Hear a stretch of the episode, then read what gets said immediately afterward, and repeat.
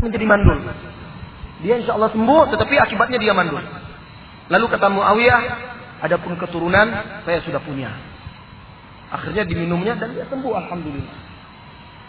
Ali bin Abi Thalib pergi sholat subuh dan ditikam oleh pembunuh. Dan beliau wafat karena itu. Amr bin As dia sakit perut. Akhirnya diperintahkannya wakilnya untuk memimpin sholat.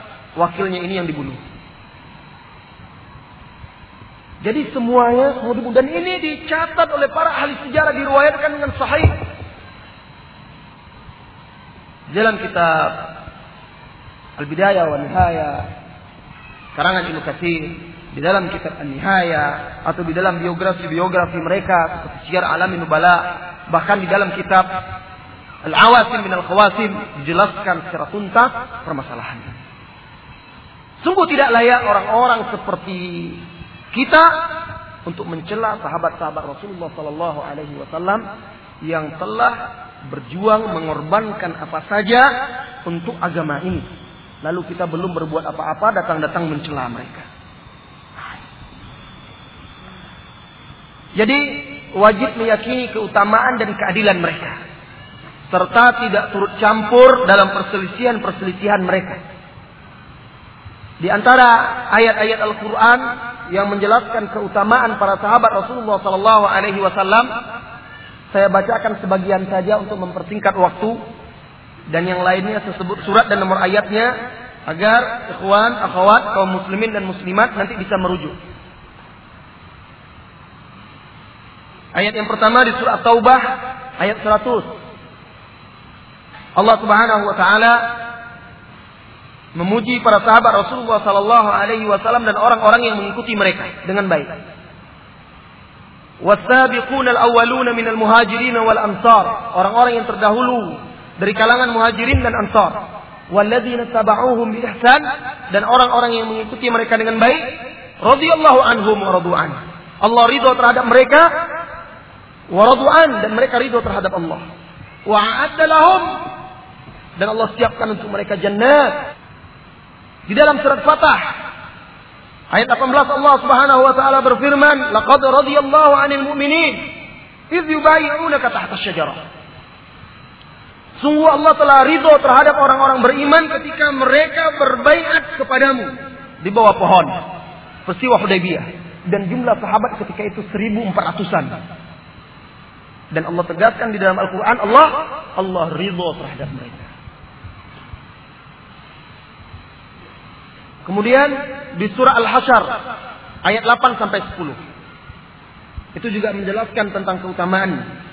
Ayat-ayat yang mulia ini menunjukkan keutamaan para sahabat, pujian atas mereka, baik muhajirin maupun ansar, ahli badar, ahli atau ridwan,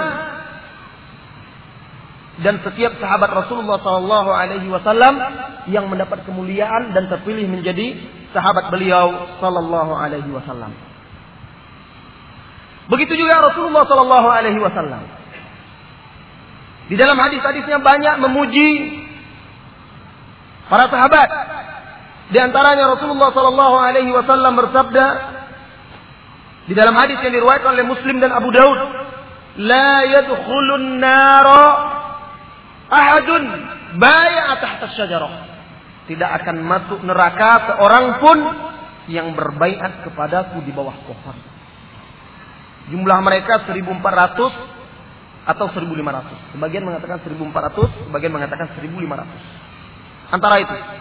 Tidak masuk neraka seorang pun yang berbaiat di bawah. Bersama Rasulullah Sallallahu Alaihi Wasallam dalam peristiwa Hudaybiyah. Jaminan apa lagi yang lebih afdol daripada ini? Tidak ada di antara manusia yang dijamin dijamin masuk surga dan tidak masuk neraka kecuali para sahabat sahabat Rasulullah sallallahu alaihi wasallam.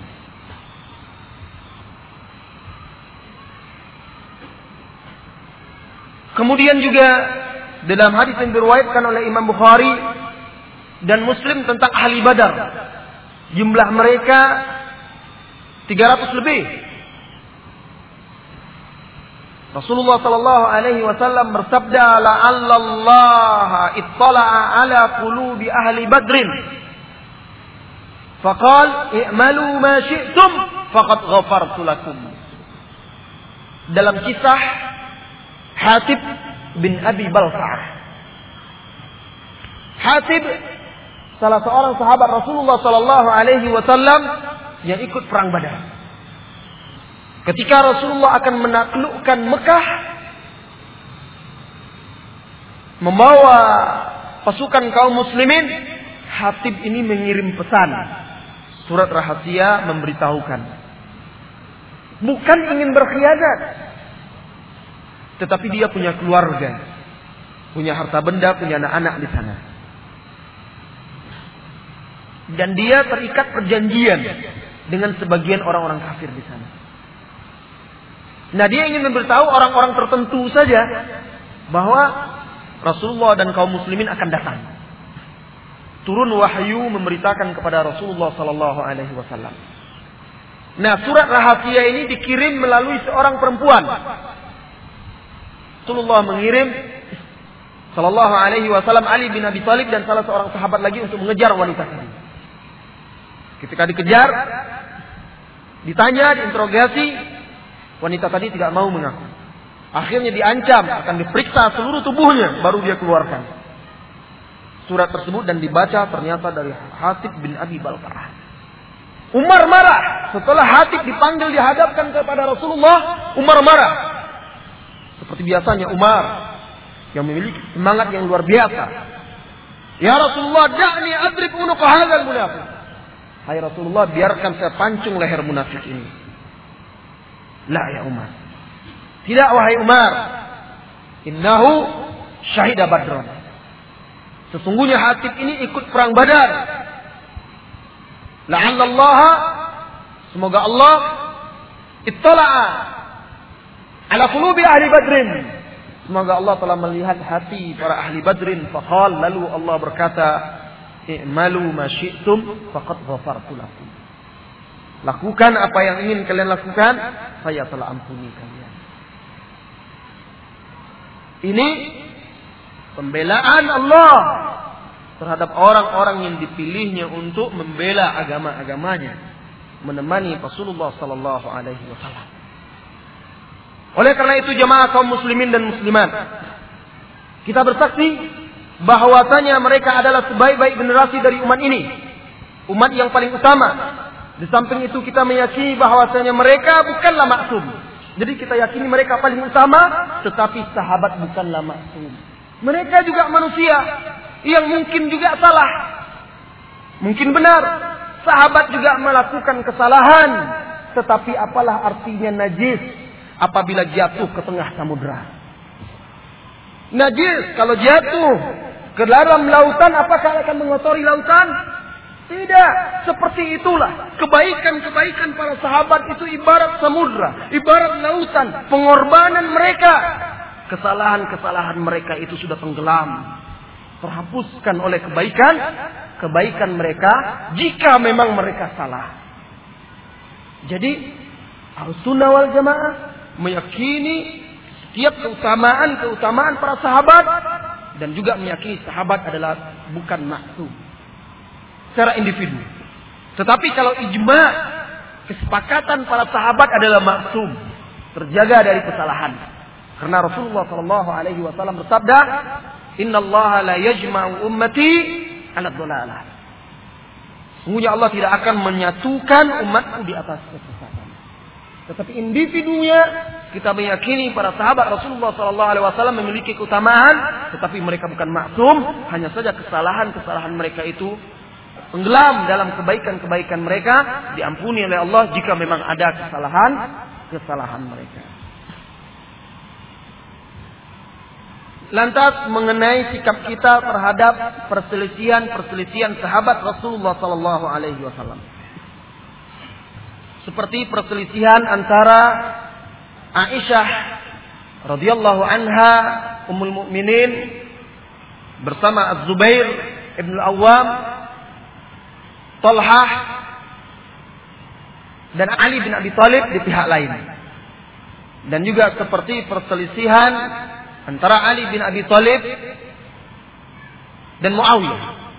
Maka sikap kita adalah bahwa para sahabat Rasulullah Shallallahu Alaihi Wasallam tersebut mereka mujtahid.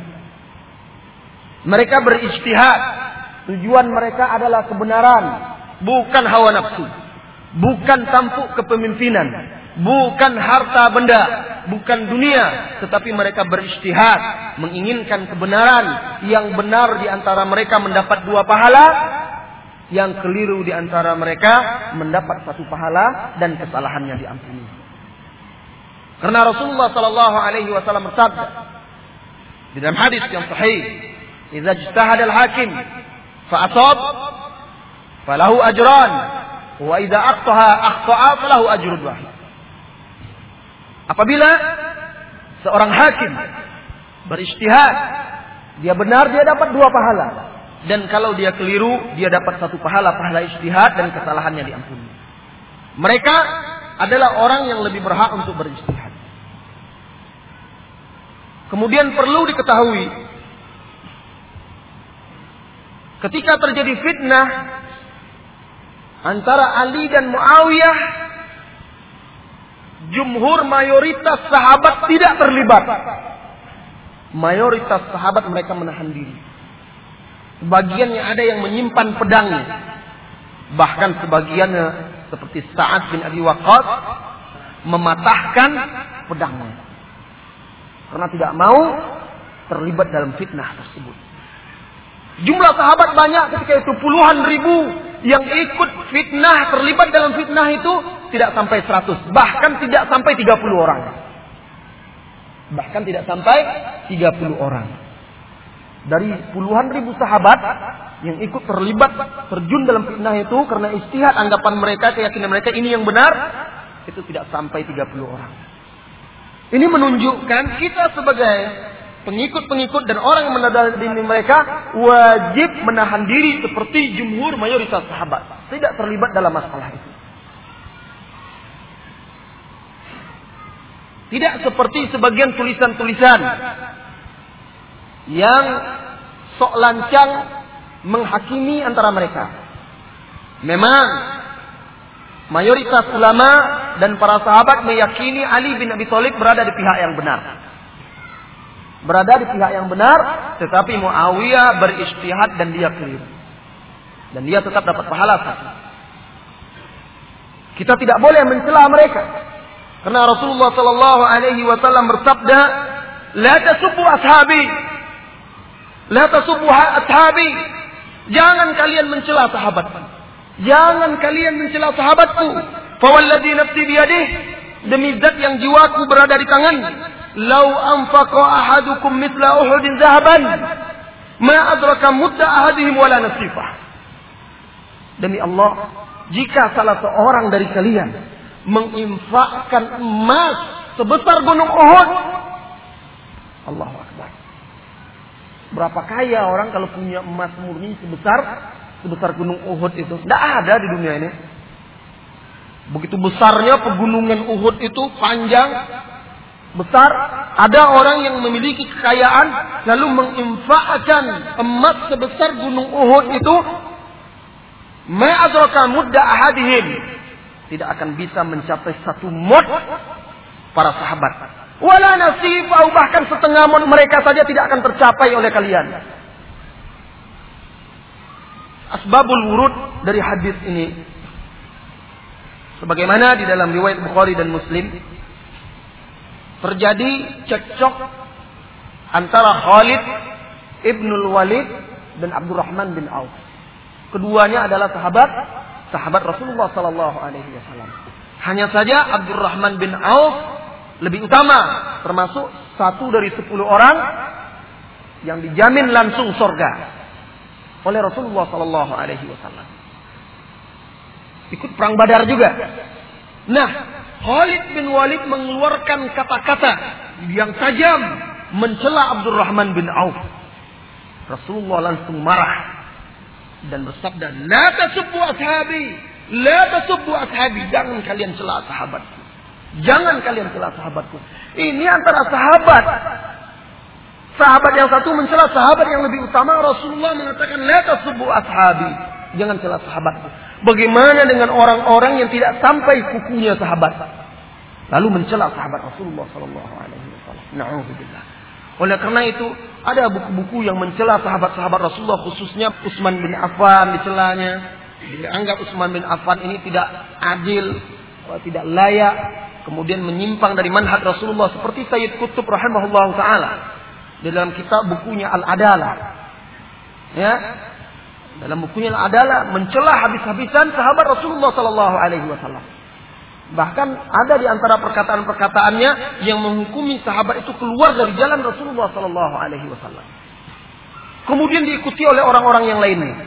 Seperti buku yang cukup menjadi pegangan oleh sebagian kaum muslimin. Karangan Khalid Muhammad Khalid. Termasuk bukunya Ramadan Al-Buti. Dan ada lagi satu lagi yang dari dulu menjadi kebanggaan sebagian kaum muslimin membacanya. 60 sahabat Rasulullah Sallallahu Alaihi Wasallam karang Khalid Muhammad Khalid. Ini buku yang tidak punya ketelitian sejarah. Data sejarahnya tidak jelas. Kelebihannya hanyalah dari segi bahasa. Bahasanya indah, caranya bertutur dan mengisahkan bagus. Tetapi di situ dia mencela sahabat Muawiyah radhiyallahu anhu dan sebagian sahabat yang lainnya. Ada buku-buku yang lainnya juga seperti itu yang akhirnya menjadi rujukan oleh sebagian penulis, ustadz-ustadz dan dai-dai di negeri kita, lalu ikut-ikut pula latah mencela sahabat-sahabat Rasulullah sallallahu alaihi wasallam. Ibnu Abbas radhiyallahu anhu berkata, "La tasubbu ashab Muhammadin sallallahu alaihi wasallam." Jangan kalian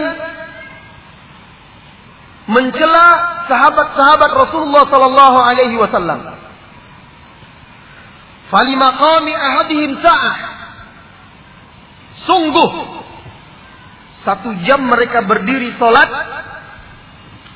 atau satu jam mereka berdiri bersama Nabi sallallahu alaihi wasallam khairun min ibadati ahadikum umrah. Lebih baik dari ibadah salah seorang kalian sepanjang umurnya. Itu kata Imam Abbas.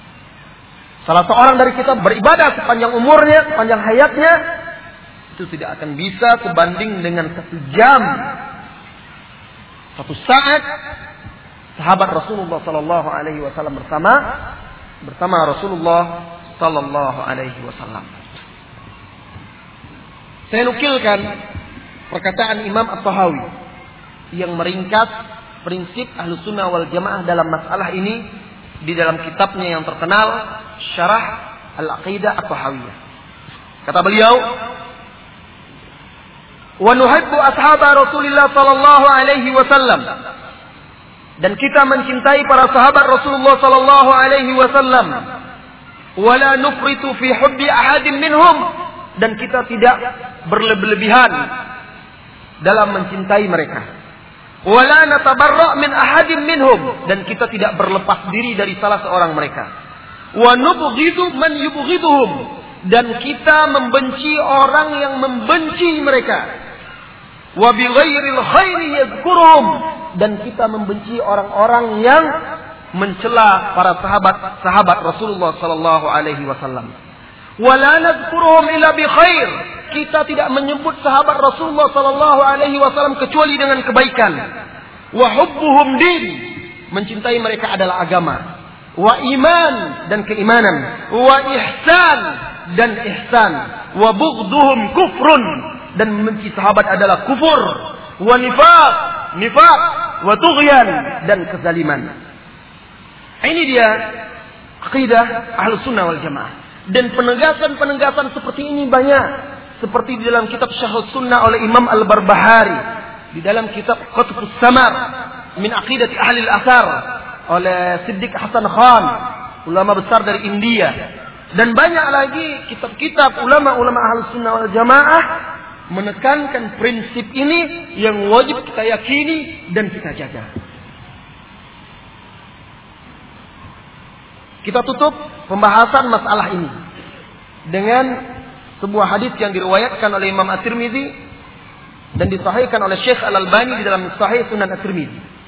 Pembahasan masalah larangan mencela dan membenci sahabat Rasulullah sallallahu alaihi wasallam. Kata Rasulullah, "Allah Allah fi ashabi, la tattakhizuhum ghardan ba'di." Takutlah kalian kepada Allah, takutlah kalian kepada Allah terhadap sahabatku. Jangan kalian jadikan mereka sebagai celaan setelahku. Faman ahabbahum fabihubbi ahabbahum. Barang siapa yang mencintai mereka, maka sesungguhnya dengan cintaku lah dia mencintai mereka. Waman abghadahum fabibughdi abghadahum. Barang siapa yang membenci para sahabat, maka dengan kebencianku pula lah aku membenci mereka orang yang membenci sahabat tadi. Waman azahum faqad adani. Barang siapa yang menyakiti sahabat berarti dia telah menyakitiku. Waman azani faqad adallah. Barang siapa yang menyakitiku sungguh dia telah menyakiti Allah. Waman adallaha yushiku an ya'khudhahu. Barang siapa yang menyakiti Allah, saya khawatir dia akan diazab oleh Allah Subhanahu wa taala. Jamaah yang dirahmati oleh Allah Subhanahu wa taala. Ini dia bagian pertama dari kajian kita yaitu konsep ahli sunnah wal jamaah atau akidah ahli sunnah wal jamaah tentang sahabat. Kita masuki bagian kedua yaitu pelajaran-pelajaran berharga yang bisa kita petik dari madrasah sahabat keteladanan-keteladanan yang kita timba dari kehidupan mereka. Kaum muslimin dan muslimat yang dirahmati oleh Allah Subhanahu wa taala. Kehidupan ini laksana sebuah sekolah. Madrasah. Tempat kita menimba ilmu, mengambil pelajaran. Bahkan di negeri kita orang-orang tua dahulu mengatakan dan menjadi pepatah yang diwariskan turun temurun bahwa kita masyarakat yang belajar dari alam alam terkembang menjadi guru.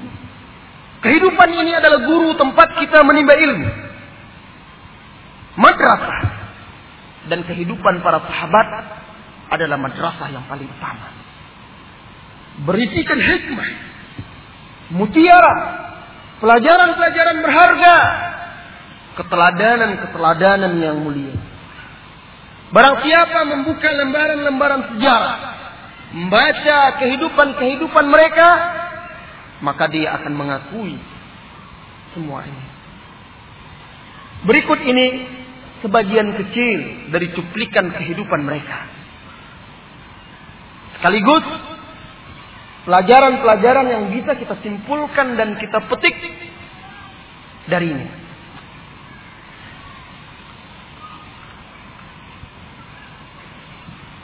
Pelajaran yang pertama yang bisa kita ambil dan kita teladani dari para sahabat Rasulullah Sallallahu Alaihi Wasallam yaitu kecintaan mereka kepada Rasulullah Sallallahu Alaihi Wasallam. Bagaimana semestinya seorang mukmin mencintai Rasulullah Sallallahu Alaihi Wasallam. Para sahabat telah memberikan contoh terbaik. Suri tauladan yang amat indah dalam mencintai Rasulullah Sallallahu Alaihi Wasallam. Cinta yang tidak hanya sekedar bait-bait syair yang dilantunkan. Cinta yang bukan hanya sekedar slogan yel-yel. Cinta yang bukan hanya sekedar acara-acara seremonial tahunan. Tidak. Cinta mereka cinta yang hakiki. Lihat peristiwa Hudaybiyah. Dalam peristiwa Hudaybiyah ketika terjadi kesepakatan antara Rasulullah antara kaum muslimin dan orang-orang kufar Quraisy, orang kufar Quraisy mengirim utusan untuk bertemu dengan Rasulullah sallallahu alaihi wasallam.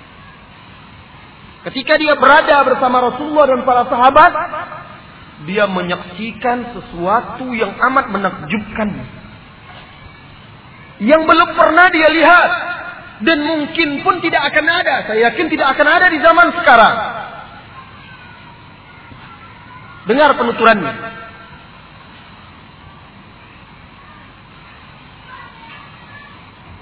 Ketika utusan kafir ini pulang ke Mekah, bertemu dengan orang-orang kufar Quraisy, lalu dia berkata,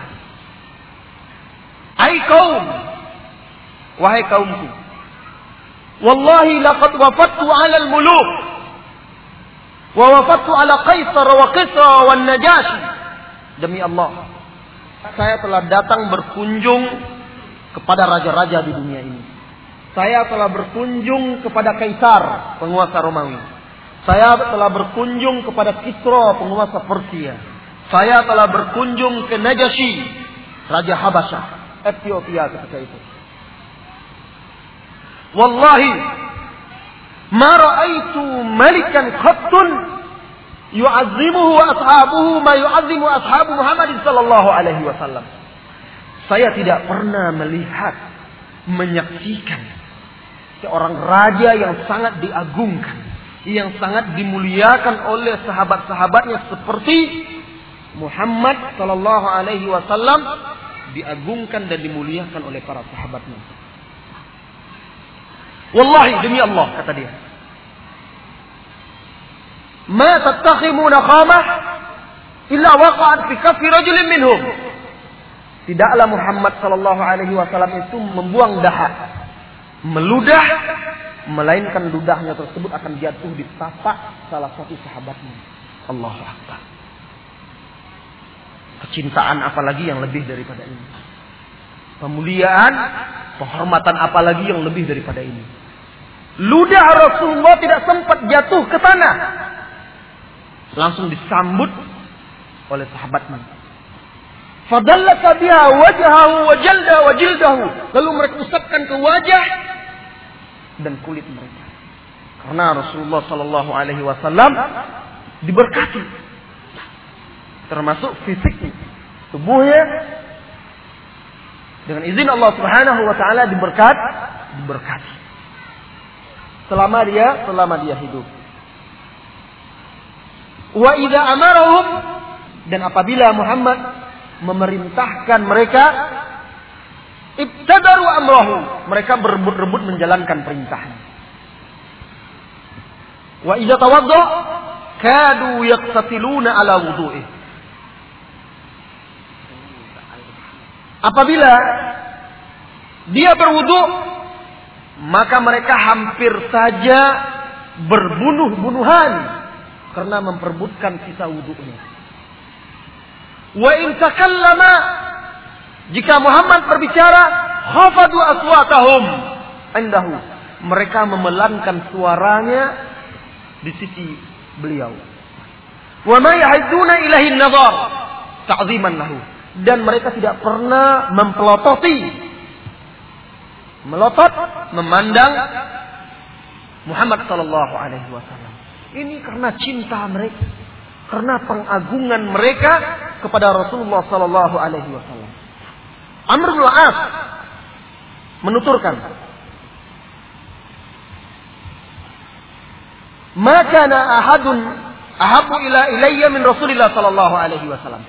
Tidak ada orang yang paling aku cintai kecuali Rasulullah sallallahu alaihi wasallam. Dan tidak ada orang yang paling agung di mataku selain daripadanya. Wa ma kuntu atiku an amla aini minhu.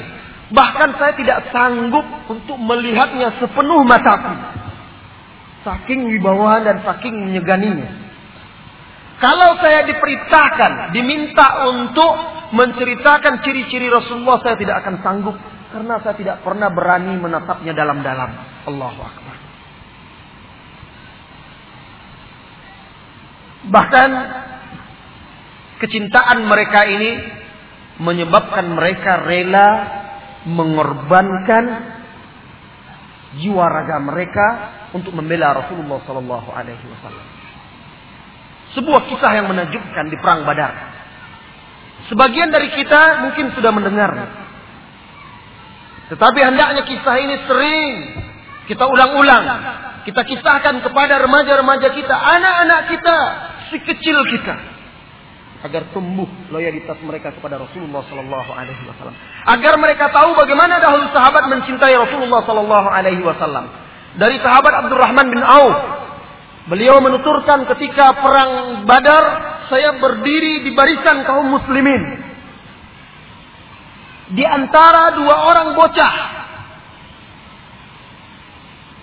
Baina gulamain hadithas sin.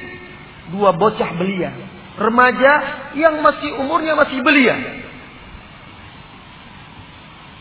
Kemudian salah seorang dari bocah tadi fagomazoni mencolekku lalu berkata Ya am wahai paman hal ta'rifu Abu Jahlin apakah engkau tahu Abu Jahal yang mana Abu Jahal itu saya menjawab ya saya tahu apa perlumu dengan Abu Jahal dia heran Anak kecil itu bertanya tentang Abu Jahal, ada apa? Mau apa kamu dengan Abu Jahal? Apa kata anak remaja tadi? Saya dengar Abu Jahal ini mencela Allah dan Rasul. Saya dengar Abu Jahal ini menyakiti Rasulullah sallallahu alaihi wasallam. Walladzi nafsi biyadih. Demi Allah, la in ra'aituhu jika aku melihat Abu Jahal La yufariqu suwadi suwadahu hatta yamuta al-ajal minna. Kami tidak akan berpisah.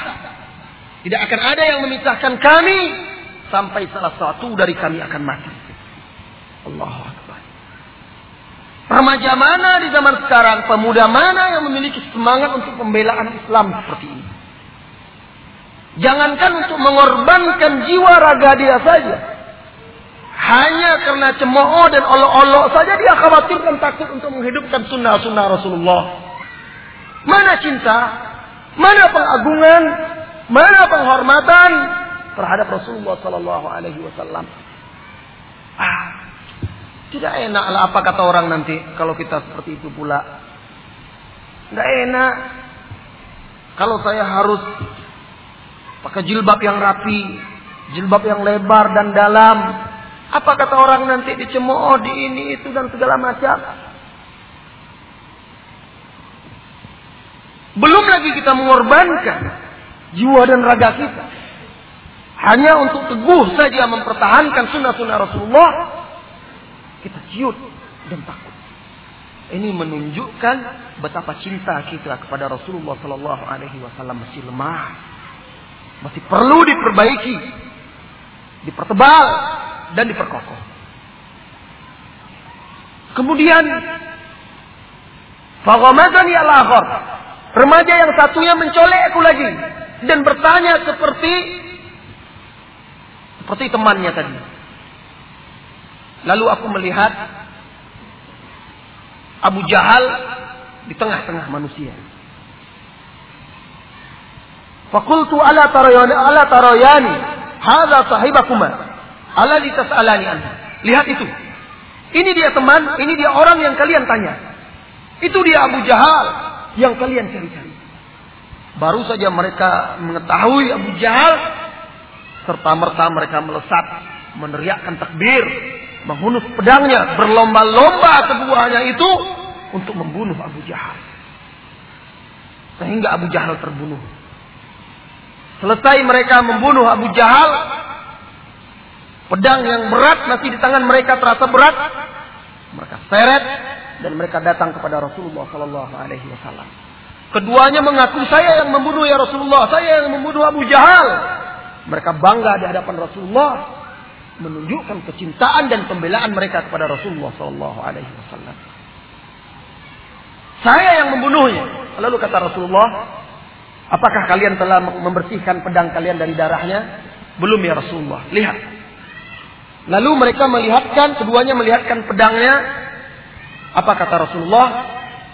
Kalian berdua telah membunuhnya. Lihat keadilan Rasulullah.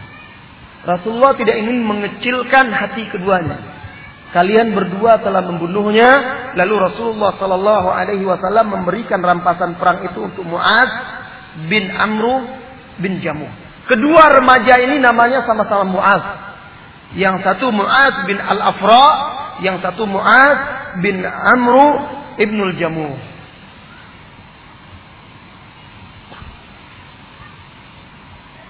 kisah lain yang menunjukkan kecintaan mereka menyebabkan mereka mengorbankan jiwa dan raga mereka.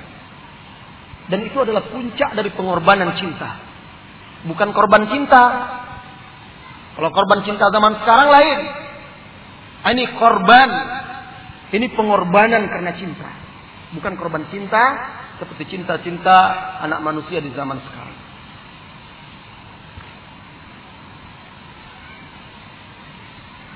Ani Zubair ibnul Awwam.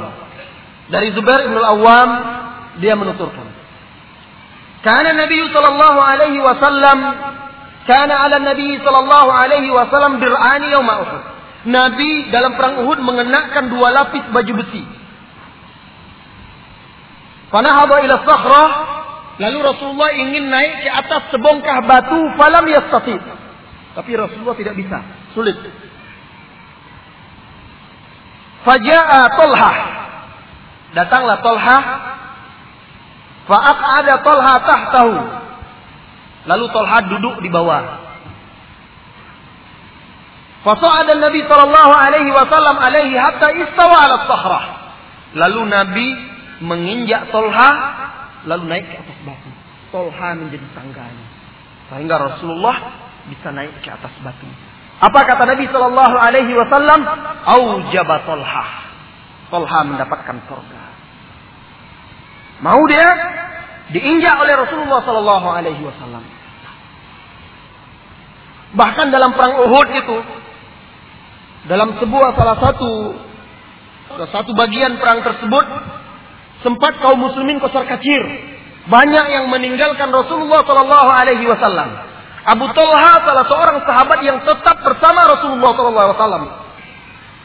Dia membela Rasulullah Shallallahu Alaihi Wasallam, dilindungi Rasulullah. Setiap Rasulullah berusaha melihat sesuatu di belakangnya. Talha berkata, hadis ini diriwayatkan oleh Imam Bukhari. Ya Nabi Allah, bi abi anta wa ummi. Wahai Nabi Allah, ibu bapakku sebagai tebusanmu. La tusyrik, jangan engkau lihatkan badanmu. Jangan engkau tampakkan dirimu. Yusibuka samun min sihamil adu. Jangan kau lihatkan dirimu agar panah-panah musuh tidak mengenaimu. Nahri duna nahrik. Biarkan leherku menjadi tamengmu. Biarkan leherku menjadi tamengmu. Ini pengorbanan yang luar biasa.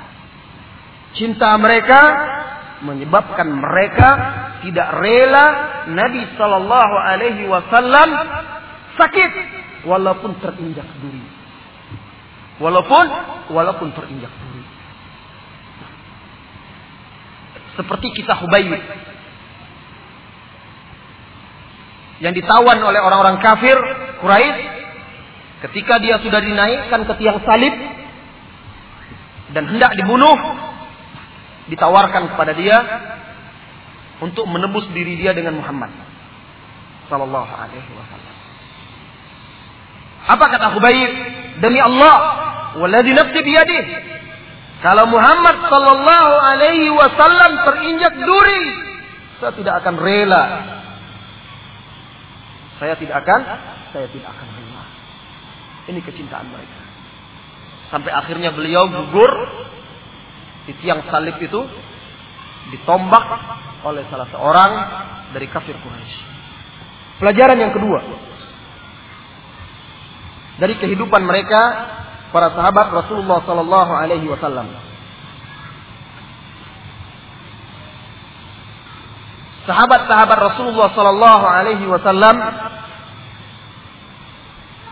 adalah orang yang paling cepat dan bersegera mentaati Rasulullah Sallallahu Alaihi Wasallam, mentaati perintah-perintahnya. Kisah-kisah, contoh-contoh yang diberikan oleh sahabat, radhiyallahu insya Allah kita lanjutkan setelah istirahat. Kita istirahat sejenak, setelah itu kita lanjutkan kisah-kisah sahabat dalam masalah ini. Allahu. Ya demikianlah sesi pertama dari materi yang telah disampaikan, penjelasan yang cukup gamblang tentang dari mulai pengertian sahabat sampai kepada pelajaran penting yang dapat dipetik dari madrasah sahabat. Mudah-mudahan penjelasan yang pertama ini cukup memuaskan kita dan bisa menjadi suri teladan kepada kita nanti di dalam kehidupan kita sehari-hari. Dan insya Allah nanti pada penjelasan sesi yang kedua tentunya kita berharap lebih membuat kita paham lagi tentang masalah apa pelajaran yang dapat kita petik dari madrasah sahabat ini. Bismillah walhamdulillah wassalatu wassalamu ala rasulillah wa ba'd. Ikhwati wa akhawati fillah kaum muslimin dan muslimat rahimakumullah. Kita lanjutkan memetik pelajaran dan hikmah dari madrasah sahabat. Pelajaran yang kedua, pelajaran tentang ketaatan dan kepatuhan dalam menjalankan perintah-perintah Rasulullah sallallahu alaihi wasallam. Mereka para sahabat radhiyallahu anhum mereka menerima nas menerima, mengambil nas Al-Quran maupun hadis-hadis Rasulullah Sallallahu Alaihi Wasallam bukan untuk diperdebatkan. Mereka menerima ilmu dari Rasulullah Sallallahu Alaihi Wasallam bukan untuk dipandang hebat, tetapi mereka menerimanya untuk melaksanakan dan mengamalkan tanpa ragu-ragu, tanpa banyak berpikir panjang karena mereka sudah yakin apa yang diucapkan oleh Rasulullah Sallallahu Alaihi Wasallam itu adalah hak. Sekalipun perintah-perintah Rasulullah Sallallahu Alaihi Wasallam itu bertentangan dengan hawa keinginan diri mereka. Saudariku kaum muslimat, dengarkan Kisah kepatuhan seorang pemudi terhadap Rasulullah Sallallahu Alaihi Wasallam. Jadikanlah teladan di zaman di mana tidak sedikit dari wanita-wanita muslimah yang melanggar perintah-perintah Allah dan Rasulnya karena mengikuti hawa nafsu atau subhat-subhat dan propaganda-propaganda musuh-musuh Islam.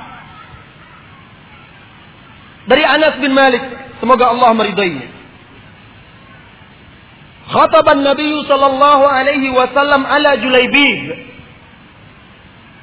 Imra'atan min al-Ansar. Rasulullah sallallahu alaihi wasallam meminangkan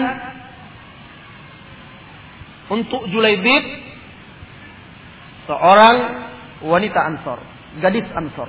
Julaibib ini pemuda yang miskin, tidak terpandang, bukan dari kabilah suku yang terhormat. Rasulullah yang mencarikan dia pasangan hidup.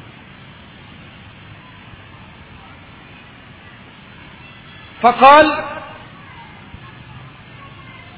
berkata ayah dari wanita tersebut, hatta astamira ummaha. Beri saya tenggang waktu sampai saya bicara dengan ibunya. Faqala sallallahu alaihi wasallam na'am izan. Kalau begitu baiklah kata Nabi sallallahu alaihi wasallam. Berangkatlah, pulanglah laki-laki tadi, ayah dari gadis tadi menemui sang ibu Lalu dia menceritakan keinginan Rasulullah Sallallahu Alaihi Wasallam untuk menjodohkan gadis mereka dengan Julaibib. Fakalat. Ibu sang gadis tadi berkata, La Allah izan. Ma wajada Rasulullah sallallahu alaihi wasallam illa Julaibib, illa Julaibiban. Tidak mungkin Apakah Rasulullah Shallallahu Alaihi Wasallam tidak mendapatkan pemuda selain dari Julaibib? Tidak ada yang lain lagi selain Julaibib. Kok Julaibib yang dijodohkan dengan anak saya? Dia tidak setuju. Wakot mana min fulan wa fulan. Kita saja menolak si fulan si fulan, tidak mau kita menjodohkannya dengan anak kita. Apalagi si Julaibib itu?